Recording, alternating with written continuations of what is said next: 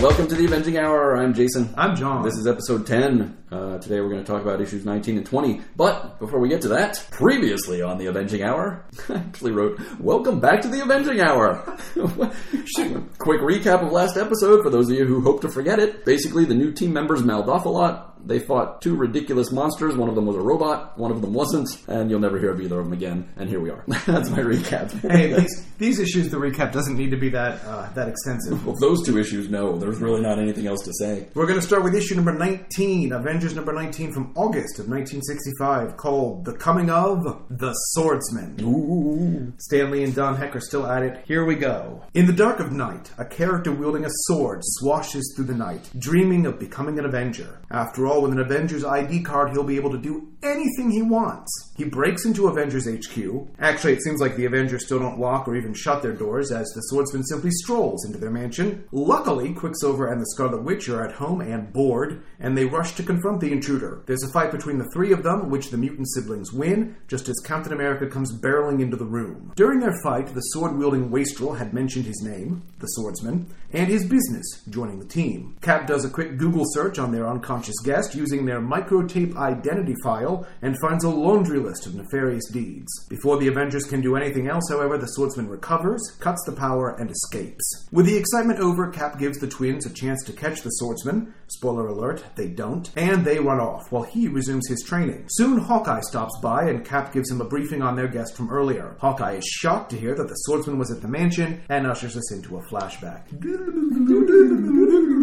Hawkeye regales Cap and the reader with the story of his youth as an orphan when he hung around circuses and carnivals. It was at one of these where he met the swordsman who taught Hawkeye the bow and arrow. Anywho, things were going swimmingly until Hawkeye caught his mentor counting some loot he had stolen. The swordsman tried to get Hawkeye to join him in a life of crime, but Hawkeye refused and fled from him. Hawkeye ran up to the high wire and engaged in a short fight with the swordsman, but the fight was cut short when the swordsman merely cut the wire, plunging Hawkeye to the floor of the big top. The swordsman left, and the two had not crossed paths since. Meanwhile, back in the present, we find some Hydra agents watching Nick Fury's office in Washington, D.C. They see a letter on his desk and use a displacer ray to teleport the letter to their evil little hands. The letter is the same one Cap wrote to Fury a few issues ago asking for a job. Hydra doesn't care about the letter as it does nothing to help them destroy Fury, and they throw it out the window where it's found by a common crook. When the crook heads to a nearby bar to play cards with some equally shady friends, they inform him that the swordsman is offering a thousand dollars to anyone who can give him a lead on how to trap an Avenger. Our crooked friend thinks the letter he found might be just what the ethically challenged mercenary ordered, so he takes this information to the swordsman, who thinks he can use it to dream up a plan. The next day, we find an elated Captain America who's just received a letter from Fury offering him a job. The other three Avengers aren't sure why Cap needs a job outside the team, but he tells them to mind their own business.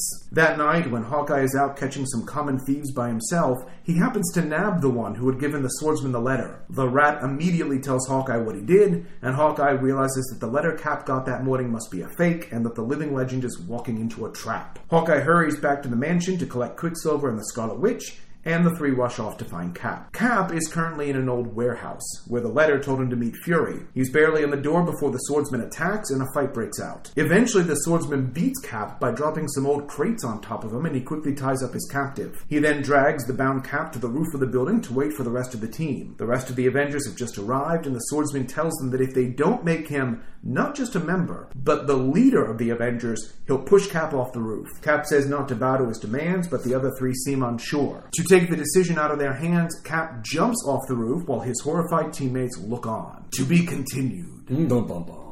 Same roll call Captain America, Hawkeye, Quicksilver, and Scarlet Witch. Our villain here is the swordsman, who has no background before this issue. This is his first, first appearance. And it is the. We do get one little supporting. We get one little cameo from Agents of Hydra. Hydra first appeared in Strange Tales number 135. Really? We're going to do Hydra? We are. That was July July of 1965, so that was just um, the month before this came out. Because remember, Nick Fury and Shield had just the month before gotten a slot in Strange Tales. So their first time That's the first time Hydra showed up? That's the first time Hydra showed up. It's funny. Don't they make some comment in this issue, though, that they've been watching him for months or something? Yes.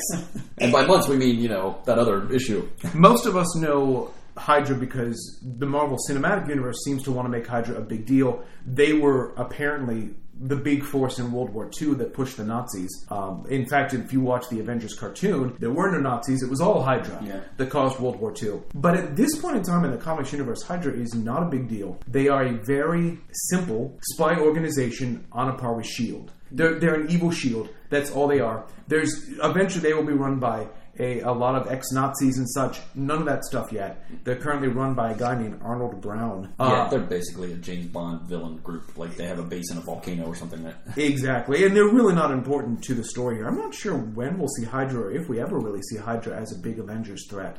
like I thought said we- in the cartoons, they are the big threat. But I thought we should mention them since they do show up. And this is our first real cliffhanger. In, in issue 15, we had plot threads that were not resolved with most of the Avengers facing off against most of the Masters of Evil. But this is the first actual cliffhanger where this issue ends with Captain America falling to his death. Uh, this is the first issue. We'll start with the cover. This is the first issue that is branded as a Marvel pop art production. Uh, Marvel Oh, the pop art sixties. book. Uh, it's explained, I think, in the letters Letters pages page. at the end, where he talks about how you know DC Comics calls themselves DC Comics Group, and they were called the Marvel Comics Group, and people couldn't differentiate, so they wanted to talk about how cool their art is. Well, that's that's the other thing is Stan Lee felt that you know at this point in time they'd begun to see that they had some older people reading their comics. We've talked about letters from longshoremen, from people in the military, from college students. So Marvel thought that they wouldn't want to read comic books. So these are no longer comic books.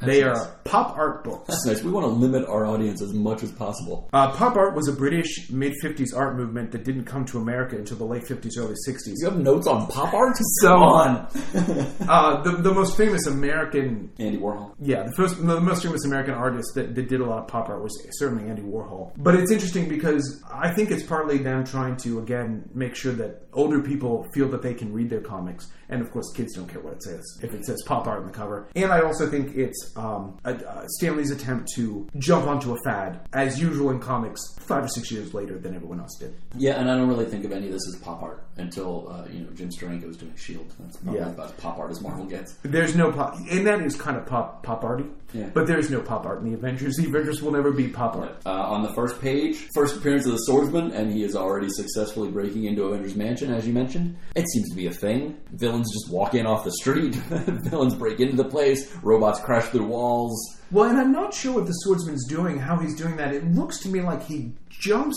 to the Avengers roof from an adjoining roof and lands on his sword tip. Yeah, it looks like he's using his sword like Thor uses his hammer. Like he threw the sword forward to make him launch off the rooftop. And I think this is really important to note for this issue. As of this issue, the swordsman has no powers. Right, he's just a guy with a sword. He's just a guy with a normal sword. Probably a nice sword, but it's just a normal sword. Probably a nice sword. Maybe his mom got it for him for his birthday. She put a little bit of extra into it. He was a good kid.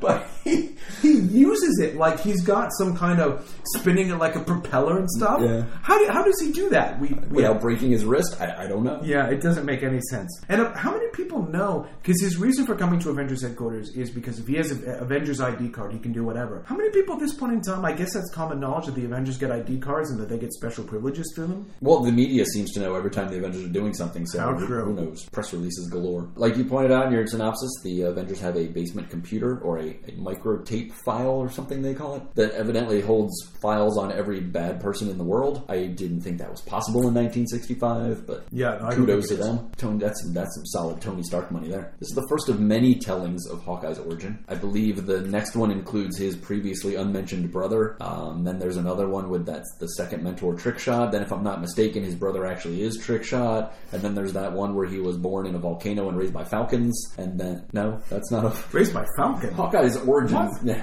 Why would Hawkeye's, Sam Wilson raise Hawkeye? Hawkeye's origin is told over and over and over again. And and the biggest problem with the, with his origin in this issue, and it's something that we'll come back to again and again, is that Hawkeye is taught to be a master archer by someone who we never see pick up a bow and arrow, Yeah. but who's really good with the sword. I think that's why they ended up writing the whole Trick Shot thing into it later. Yeah, they'll eventually uh, introduce another character who actually knows how to use a bow and arrow to introduce or to explain how Hawkeye knows archery. Most of my notes about this issue have to do with things about the team, which we can discuss them when we discuss the team. But there are two big points I want to bring up. The first big point is this is one of those issues where time and space mean nothing to Stan Lee. The letter that Cap sends to Nick Fury that the Hydra agents get is in Washington, D.C., and it is found by a crook in Washington, D.C. That crook is in New York City. Oh god, I didn't, even, I didn't even think about that. The or, next- or if he wasn't, then the swordsman was in DC. The, the swordsman was in D.C. I also would like to say that Cap sent that, that letter to Nick Fury at the Pentagon, and that is clearly not the Pentagon No. that, that they're poking in, in the window at. Yeah, that's a good point. We have we have a couple of options here. We know for a fact because the comic tells us that the crook finds a letter in DC. Right. So either the crooks in DC have already heard about the swordsman's offer, and maybe the swordsman is there, which Or- doesn't make a lot of sense, but it's possible. Or maybe, well, the beef's name is Blackie, so let's call him Blackie. Maybe Blackie was at this poker game at night, and when he found out about this thing, he got in his car and drove up to New York. Well, here's the, the thing. swordsman. The the crook meets with the swordsman, according to the narration, minutes later. Oh, yeah, that's a problem. So that means that the swordsman came to DC or Blackie teleported to New York, because then Captain America gets the letter, the fake letter from Nick Fury, the next morning. So this is incredibly condensed, where this letter and this information somehow gets from, and then the crook must be in New York City because Hawkeye captures him in New York City that same night. He captures Blackie that same night. Maybe Blackie used uh, Hydra's um, displacer ray that evidently can move one thing to another place. Yeah, there's no. I, I didn't even think about that. Stuff. It just that makes, makes no it makes no sense. Somehow Blackie, so Blackie must be the one. It must be Blackie going from Washington D.C. to New York City, since we know he's there when Hawkeye captures him. I don't know how he gets there that quickly. Yeah, I had just written down that there is a weird series of coincidences here that set Well, this whole plot in motion. I didn't even think about that, the timing. You go from Hydra stealing the letter that Cap wrote to Nick, and then they toss it out the window where Blackie, the small time crook guy, finds it, talks about it at a poker game, and then hands it over to the swordsman who uses the info to lure Cap into an elaborate trap. And then Hawkeye happens to catch that same crook Blackie during a robbery, and he tells Hawkeye about the letter, and then Hawkeye tells the rest of the team, and they go to help Cap. Really, this whole plot revolves around that letter that the the unmasked Hydra guy who looks like a young Dennis Farina found. I, The only other thing, do you have more notes on the issue? uh, the only other note I had was the, the tracer beam. Of course, Oh, yeah. yeah, yeah. Evidently, Captain America wears a has a tracer beam in his shield or in, his- in his belt. So he can be tracked. Yeah, we didn't know about that. It's not a bad idea. We got to put that on the list of things we know about the Avengers. I, that, yeah. The only other thing I want to talk about is the swordsman himself. I hmm. find the swordsman to be a really interesting character morally. This issue goes out of its way to try to make him a bad guy, but not that bad. When he's first fighting the Avengers, the, well, he's first fighting Quicksilver and Scarlet Witch when he breaks into their headquarters, he throws his sword like a propeller at Quicksilver, but tells Quicksilver to duck. He's like, don't let it hit you. I just threw it at you, but don't let it hit you. and doesn't he take But he- Quicksilver out by hitting him with, with the flat of his Yes, blade? he hits him with the flat of his bla- blade, and he tells Scarlet Witch, "Don't make me hurt you," or something like that. And when Captain America pulls up his record, it never mentions that he's been convicted of any crimes. All it mentions is that He's been exiled he's been exiled. from a dozen countries. We don't know why. We don't know. We don't know anything. But it, it, they very much stay away from making him. They they make sure that he is redeemable. They keep him redeemable, and it seems purposeful to me because they don't have a problem with their villains doing bad things necessarily. always trying to kill people. Yeah. Uh, and even at the end, when Captain America jumps off the building to prevent the swordsman from using him as a hostage, Swordsman's like, "No, you fool!"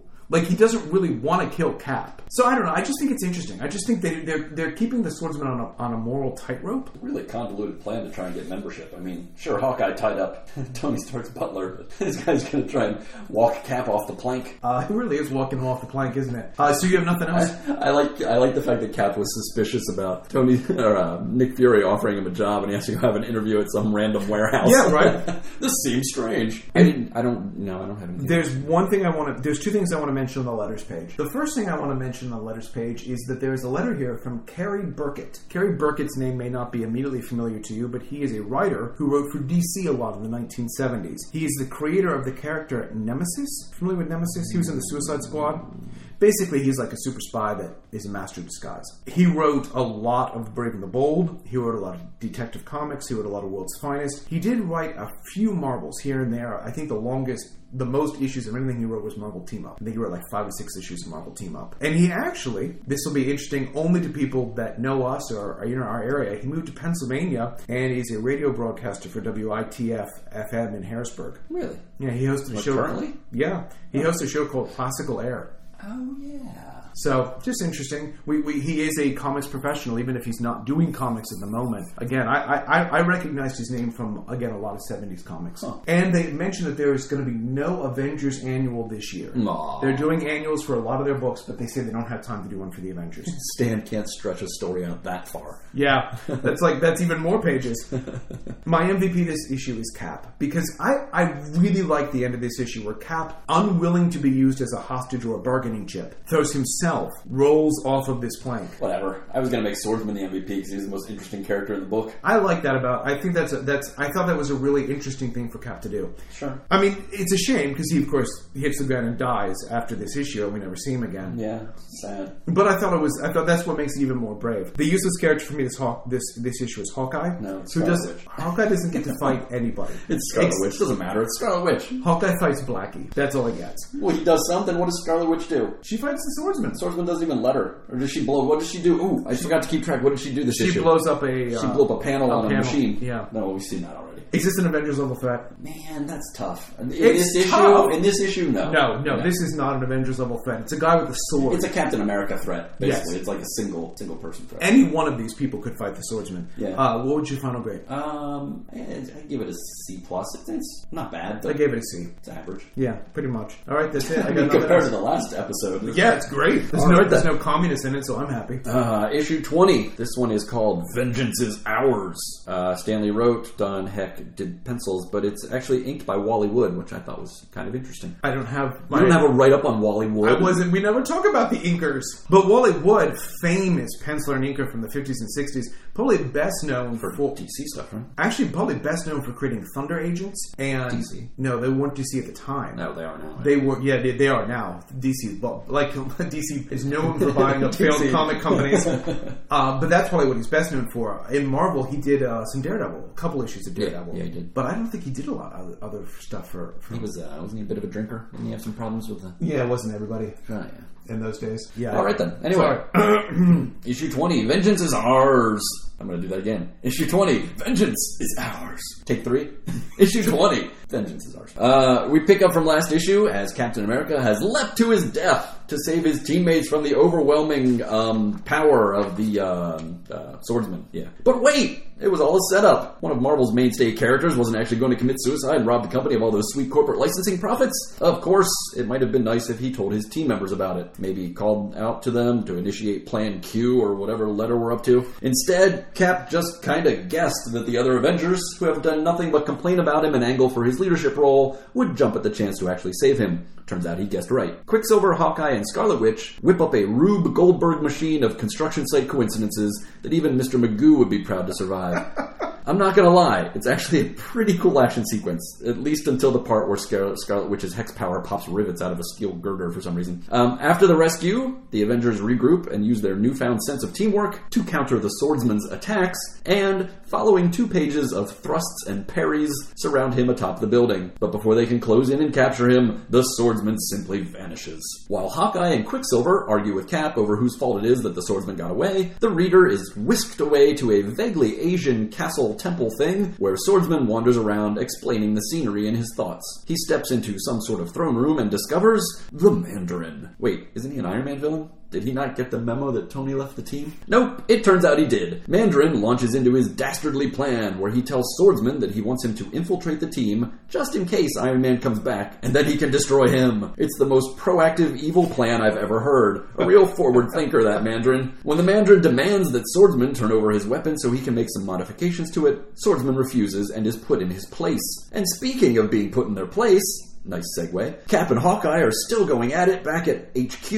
over who should be the boss. That Hawkeye is a real hothead. And speaking of hotheads, oh, another great segue. Quicksilver wants a piece of the whining too. He challenges Hawkeye to a race. His speed against Hawkeye's arrow. Quicksilver wins, which proves absolutely nothing and solves absolutely no problems. Meanwhile, Swordsman is doing push-ups and saying racist things to Mandarin. Nevertheless, Mandarin shows Swordsman the tricky bits he's added to his sword. Ooh, lightning. And then takes him on a home tour to the spare bedroom where he keeps his matter recreator. This machine creates perfect duplicates of people, making it oddly similar to Kang's atomic duplicator and that human mimeograph contraption that Count Nefaria used. Pretty sure all the supervillains shop out of the same Evil Williams Sonoma catalog. Mandy, can I call him Mandy? Whips up a copy of Iron Man, projects the image into Avengers HQ, where every single member of the team expresses their doubts that the image is the real thing, yet readily agrees to let the swordsman join the team after Ghost Iron Man insists upon it. Mandarin zaps Swordsman back to the city, where he proceeds to pick the Avengers Mansion lock with his sword and let himself in. Captain America immediately welcomes him to the team without so much as a hazing, head shaving, or ceremonial depantsing. Once inside, Swordsman plants a bomb on a control panel and calls it a night. Then,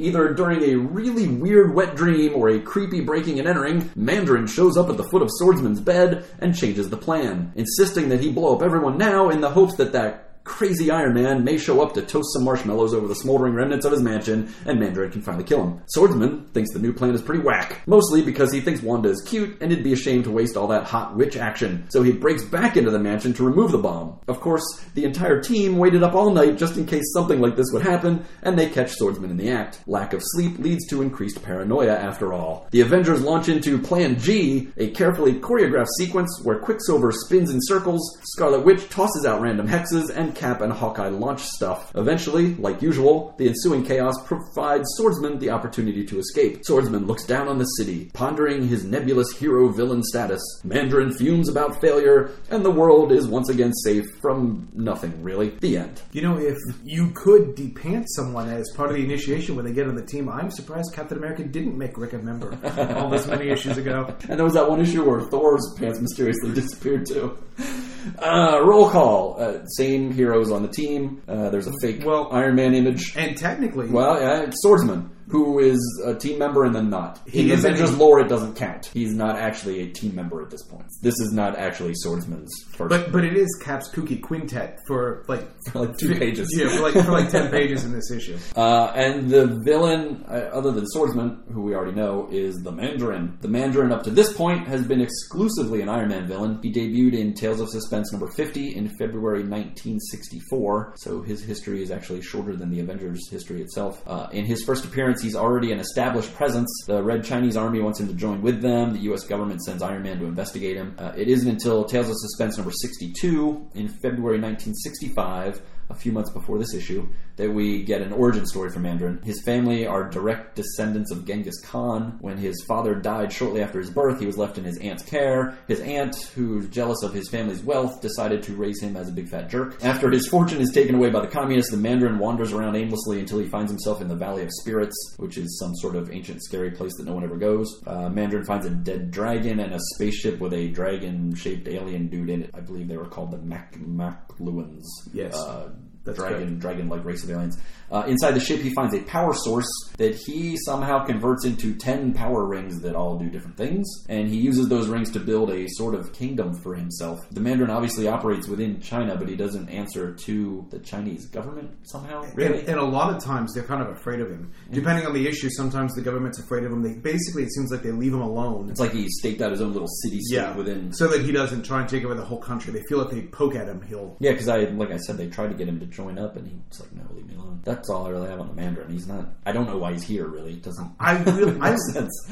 I, I, I want to take a few minutes if we can to talk about the Mandarin. Sure, I like the Mandarin. I like the Mandarin a lot. Uh, I think he's cool. He's he's a martial artist, but I love his rings. I made little drawings of his hands. Oh my god, you're not going to name off all the things that are on there, are? So here we go. Oh boy. We have a ring that produces cold, a ring that enables him to control people's minds, a ring that fires lightning, a ring that fires heat, and a ring that controls gravity. On the other hand, How does he keep these all straight? That's Right? I'd be like, dang it. And he, yeah, darn, that was the, yeah. He has a matter rearranger, That's- an impact beam, a vortex beam, a disintegrator, and a ring that creates dark force. You know what's interesting? I remember, um, you, uh, you might remember these too, those weird stop motion cartoons, the Marvel superhero stuff that came out in the 60s. Oh, yeah, yeah, yeah. They were basically combo panels with just a little bit of animation. Yeah, I, I have the whole set of them at home. They're, I'm sorry. I used to watch them, you know, get up at like 7.30 in the morning on a Saturday and they'd be on along with the early Spider-Man cartoons. And I swear I remember Mandarin's rings being basic, like electricity and cold and fire and... Well, he has those, but he does have some that are a little bit more than basic. So those all sound like Well, he's got Really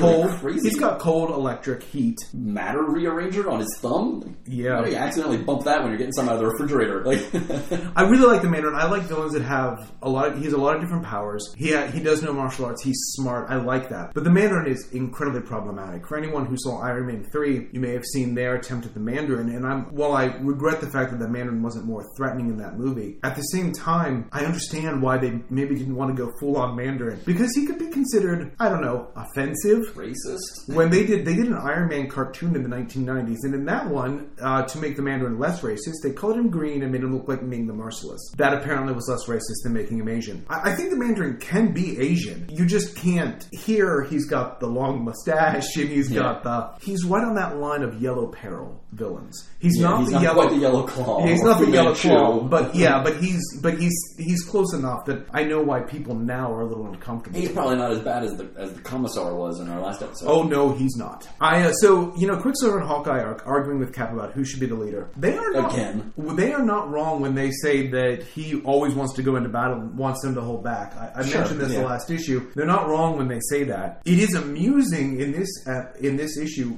We'll see in the future. Pietro here says he's the calm, even tempered one.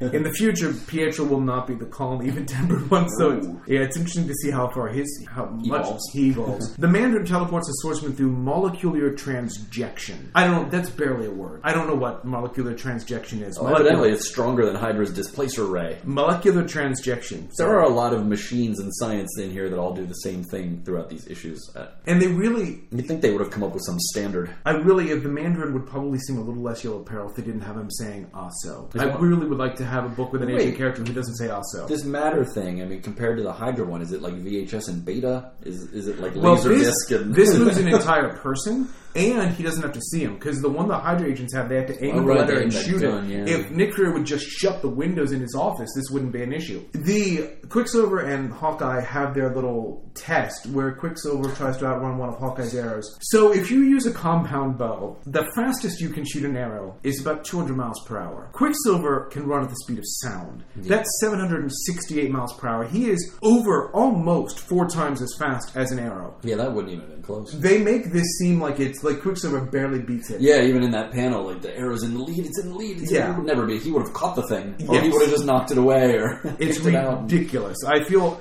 Quicksilver's powers, I think, in these early issues are really, really minimized. Is it the Superman syndrome, where Superman started out as just like leaping and then he flew? I guess so, but you know, they never made Quicksilver. It's not the Quicksilver. I mean, like, Quicksilver's never been the Flash. Yeah, he's he doesn't never have the the, Flash. speed force where he can like stop time. And yeah, he that sort of doesn't stuff. vibrate through objects. No, he he doesn't. just- that's just not. But fast. he's faster. I mean, come on, let him run faster than. Let him run the speed of sound. I don't think that's asking too much. I like the. I like that the swordsman finally has powers. I like the swordsman as a character. Again, I talked a little bit about it last issue. But I like how they make him morally ambiguous. He's not a good guy, but he's not a horrible guy. But I also like the fact that he now can do something, and his sword basically is a mini version of the Mandarin's rings. Yeah, he doesn't. The Mandarin doesn't really point out what's going on though. He shows you the hilt there, and it's got at least four buttons on that side, and he shows him the lightning. But then when he's actually fighting the Avengers, he uses fire. You mentioned that the swordsman picks the lock on the Avengers Mansion with his sword. That's what they tell you. I don't know what is more offensive. The idea that we are to believe that his sword is thin enough to pick that lock, or that we are to believe that Avengers Mansion has locks. Because we have seen I'm no not sure they evidence. have doors.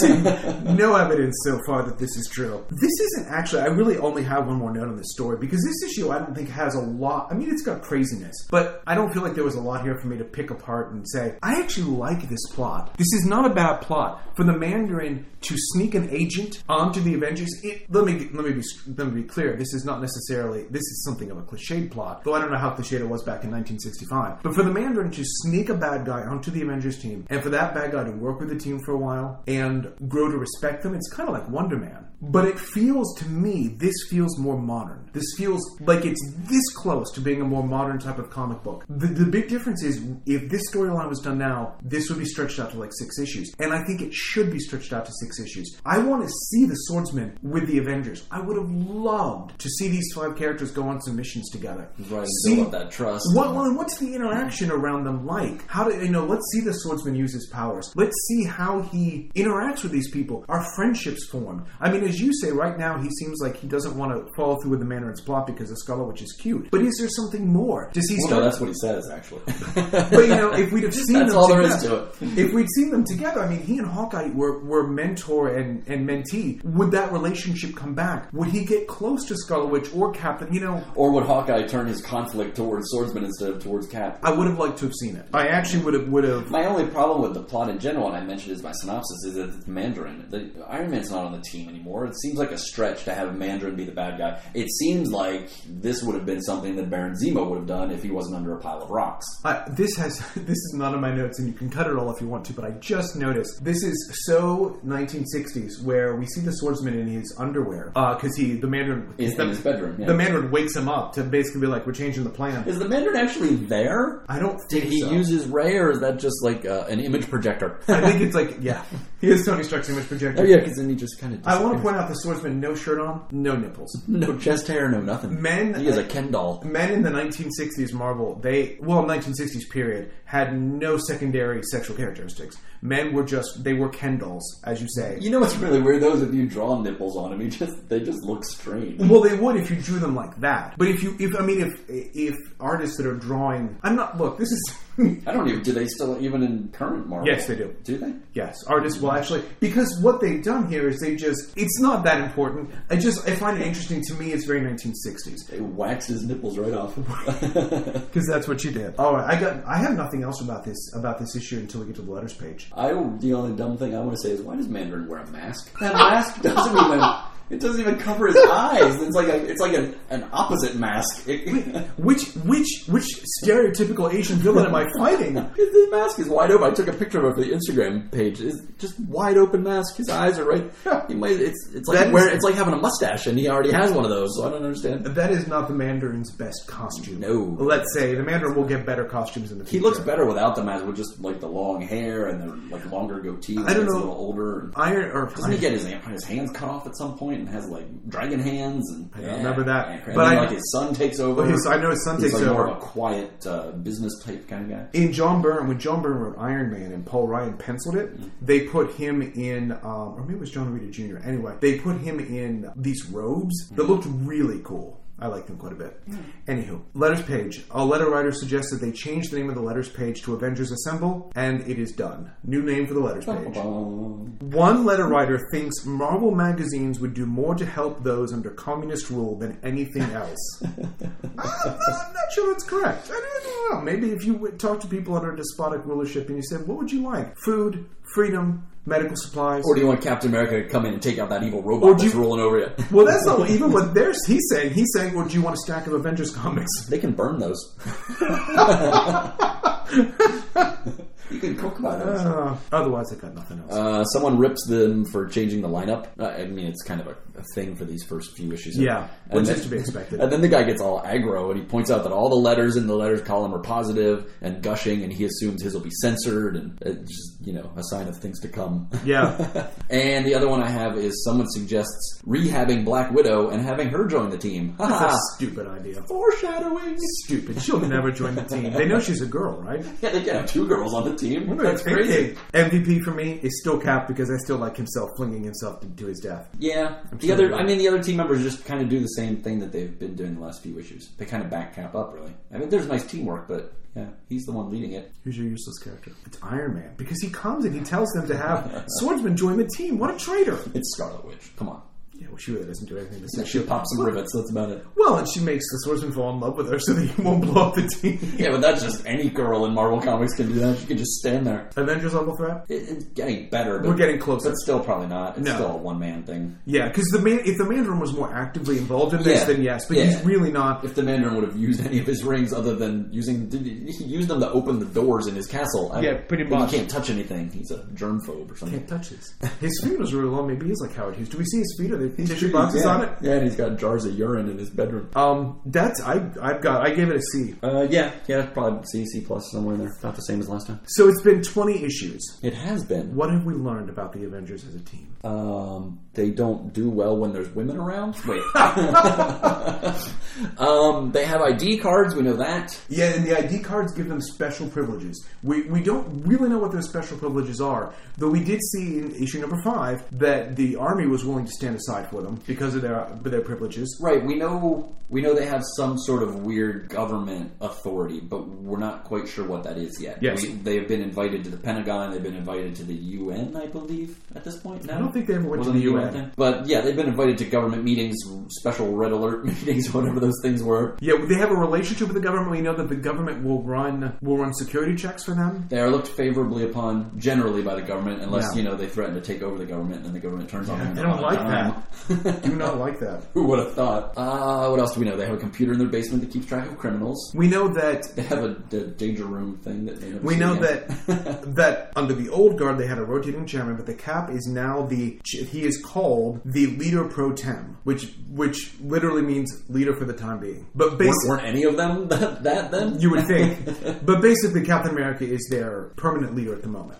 he's the, he's the, he's temporarily their permanent leader. yeah, there's no I, like I had said last episode. There's um, there's bylaws of some sort. We don't. We know, know there's bylaws. We know that there's some sort of test when you become a member because Hawkeye Maybe. had to go through them. but we don't know what it is. We've never seen it. Is there an application? Yeah, we don't know anything about it. references. Obviously not, because they'll let anybody in. They were willing to let uh, Wonder Man join. They let Swordsman join just because he said he wanted to. It seems like the initiation test came after Wonder Man, and maybe that's why. Because they're first mentioned when Spy- when when Robo Spider Man wants to join. Oh right, So maybe after Wonder Man, they're like, you know what? We should really get a little bit more serious about this. Let's put some tests in place. Let's do some security checks. I think their test is if you can break into Avengers Mansion, we will offer you membership.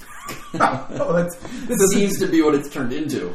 But by the same token, what's interesting, they they run security checks, but are they lucky that their three new members don't have secret identities? Because how do they run security checks on? How would they run one on Spider-Man unless he said I'm Peter Parker? Um, but yeah, so I don't know. I mean, eventually, eventually we will have an issue where they explain to us how they do security checks for people who keep their identity a secret. But at this point in time, I'm not sure. We- of course, they, they do it one on the swordsman, and they don't know his secret identity. We, we know that. Yeah, how did they do that? How did they look? I guess up? they just typed in swordsman. That's really weird. Someone named Swordsman has been exiled from 12 countries. We, we know they have a meeting table, and we know that Giant Man has a giant chair to sit in. wonder what they did that in storage. I guess He probably took it with him. but we can sit anywhere in giant size at the mall food court. We know that Tony Stark gives the team money and his mansion, Right. and we know that at this point in time, all the team members live at the mansion. The mansion is always staffed, and it used to be with the old Avengers that you didn't have to have someone at the mansion all the time because nobody lived there. But now there always has to be an Avenger on call uh, at the mansion. Is that a thing? Do That's what they said. already? Yeah, unless they're all off on a mission together, one of them has to be on on call. The Justice League did that a lot. Didn't they have someone for when they had the satellite? Someone When they had satellite, duty yes. all the time.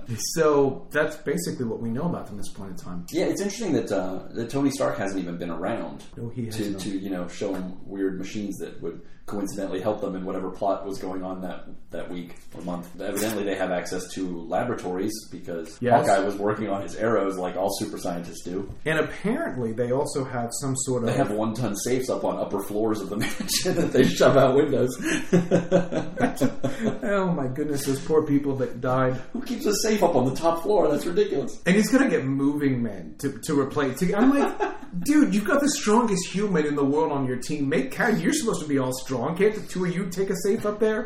Poor moving It's men. one ton safe. They're gonna break their backs. That's it, right? That's pretty much it. It's We, still an unofficial organization. It's still well, it's still somewhat unofficial. Again, there's ties to the government, but we're not really sure what they are. There's they, a name that they- the WASP came up with. they have bylaws. There, there's the beginning of. I want to see Iron Man break out the binders that have all the bylaws in them. you know that would be Captain America who would do that. Yeah, that's true. He's anal enough. But we, we, we are beginning to see a little bit of what they can do, of, of, of what their procedures are. That's that's it. I I don't have anything else. No, I don't either. Next episode, we'll be looking at the next two two issues, 21 and 22, which features the return of The an old villain Sorry, did I give that away? Enchantress. and the introduction of a new villain. Who's kind of like an old one. He's brought about. Yeah, pretty much, Process yeah. You can send us emails, please, at mail at avenginghour.com. You can find us on Instagram and Twitter. Twitter at Avenging Hour. And our website is avenginghour.com. And if you've got nothing else to do and you're like, what should I, you know, I have like five minutes, what could I do? You could go to iTunes and leave us a five star review. That's a wonderful use of your time. And we'll send you a dollar. No, we won't. Not really. Do you have a oh. PayPal? Maybe we, We will. Will say on the next episode that we're going to send you a dollar and then we won't do it and you'll get a no prize that's not anything. I am almost positive that the next two issues are better. Better than what? The last two issues. Than the two we just had or the two from the episode before this one? Both. Okay, all right. Fair enough. We're getting into, you know what, Jason? We're getting into some good issues. Hey, Things, watch it. things are going to get better. Things are going to change. I can feel it. I can tell. All right, thanks for listening. He's Jason. I'm waving. Bye bye. Bye.